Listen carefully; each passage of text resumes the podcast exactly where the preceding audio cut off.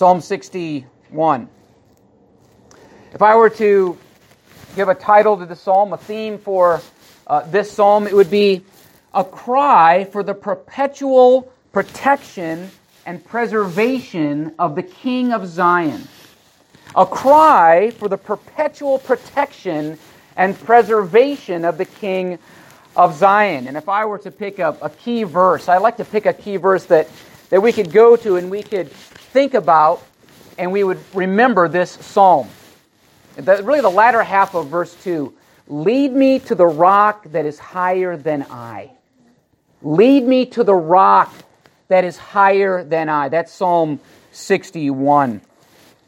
Now, this psalm comes on the heels of a collection of psalms, 52 through 60, known as the fugitive psalms, when King David was on the run as a fugitive. And it's good and helpful and important for us to remember that in the Psalter there are these collection of psalms that are back to back that have a, have a theme running to them. So the, the Psalter is structured in a particular way by the Holy Spirit for a reason. There are the temple psalms, which are Psalms 65 through uh, 68. There's the enthronement psalms, 93 through 99, which speak about the enthronement of the king. A collection of lament psalms, Psalms 3 through 10. The Egyptian Hallel, verse, uh, Psalms 113 to 118.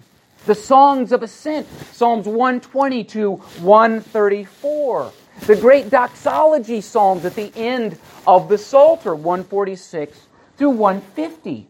But understanding these collections can help us understand the theme and the direction that the, that the psalmist is taking us as we go through, and the Holy Spirit is taking us as we work our way through the Psalter. But if you recall in those fugitive psalms that we looked at before, King David was on the run from various enemies. We saw that especially in Psalms 54 through 60. I know it's been almost a year now, but if you remember, we worked our way through 54, 55, up through 60. And there were these various enemies that were coming against David his own tribe, close, his closest friend, the neighboring Philistines, King Saul. There were lesser rulers of the land in cahoots with uh, uh, Saul, who were servants of him. There were murderous henchmen enemies from distant lands, all these catalog of enemies. we can see how David would feel like the whole world was against him. And we are meant to see that. And as we think about David being a, type of Christ, is it not true that the whole world is against our anointed King, the Lord Jesus. The world was against him on the earth uh, when he was on this earth, uh, and the world is against him now from all quarters. The enemies of Christ are legion, they are so many. But as David had to deal with, with all of these enemies while on the run from Saul primarily, he, he felt so far removed from his home, from the temple, from Jerusalem, from Mount Zion. And so he cries out in Psalm 61, after he, he, we have this catalog of enemies against him, he cries out in verse 2 From the end of the earth, I will cry to you. In other words, no matter how far away from you I am, no matter where I am, I can and I will continue to call out to you. And what a wonderful reminder that is that believers across the world, no matter where they are, if they're in the middle of the ocean, the distant island, they can call out to the Lord. And he says, When my heart is overwhelmed, lead me to the rock that is higher than I. In other words, lead me back to the rock from which I came, Mount Zion. But more than that, lead me back to you, God. You are the rock that is higher than I. And even Christ, I think even Christ could, could, could say this in his period of humiliation. When he acknowledges that he had left the realms of glory and he prays, he prays before his disciples and he says, I long for them to see me in my glory, the glory I, I once had. And even Christ in his humiliation could pray, Lead me back to the rock that is higher than I, the place from which I came. Then David reminds himself that God has always been his protection in verses 3 and 4, a shelter, a strong tower from the enemy. In verse 4, he says, I will abide in your tabernacle forever. Obviously, looking beyond just this life, King David says, I will abide in your tabernacle forever. And verse 5 For you, O God, have heard my vows. You have given me the heritage of those who fear your name. And this reminds us that vows are an important part of the Christian life, aren't they? Marriage vows, church membership vows, which we will witness in, in a moment, that God calls us to keep in our lives. We can sing this psalm, a psalm like this, with meaning and purpose when we take such vows before the Lord.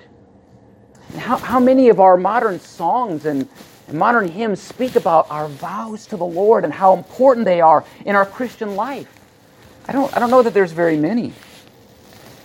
But then we must especially remember the vows that the three persons of the Trinity took in the councils of eternity. We see that even in the Psalter itself, how the Father vowed to the Son. In Psalm 110, the Lord has sworn and will not relent. The Father swore and vowed to the Son and will not relent. You are a priest forever according to the order of Melchizedek. And how the Son vowed to undertake for the salvation of the elect, those whom the Father had given to him to redeem. Of all you have given me, Jesus said, in the Gospel of John, I have lost none. You have given me the heritage of those who fear your name. Doesn't this remind us of Psalm 2? Ask of me, and I will give you the nations for your inheritance. But then notice also in verses 6 and 7, there's an affirmation that the king's life will be prolonged through many generations. He shall abide before God as king forever. Clearly, David is, is seeing that this psalm points beyond himself to the Messiah who would be his heir. And so, when we sing this song, we are singing of the triumph of Christ. We are singing about the fact that we are the Lord's inheritance. We are singing about the vows that the Lord made to save us. But we are also crying out ourselves to God, aren't we, when we sing this psalm? Asking Him to be our shelter, our, our strong tower from the enemy, our rock. We sing of the vows that we have made to Him. We sing of our confidence in Christ as the King who rules over all and will reign forever.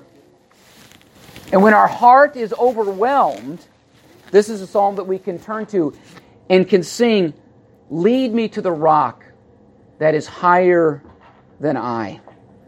Christ also is this rock, isn't he? Upon this rock, Christ said, I will build my church, and the gates of hell shall not prevail against it. You guys, this is a, it's a wonderful, simple psalm, but I, I, I, I encourage you to make this your psalm for the next couple of, of weeks and do it and sing it in family worship if you don't have a psalter at home, take one and just I would ask that you just bring it back because if we get in a habit of uh, of uh, continuing to take psalms and not bringing them back, we'll, we'll, we'll run out of psalms here that we can use. But if you don't have one, take it home. Sing this psalm, and I I guarantee you, you will be blessed if you will hide this psalm in your heart. You'll find it very very applicable to your life. Well, uh, with, those, with those thoughts in mind, let's go ahead and turn to our Psalters, uh, to Psalm 61.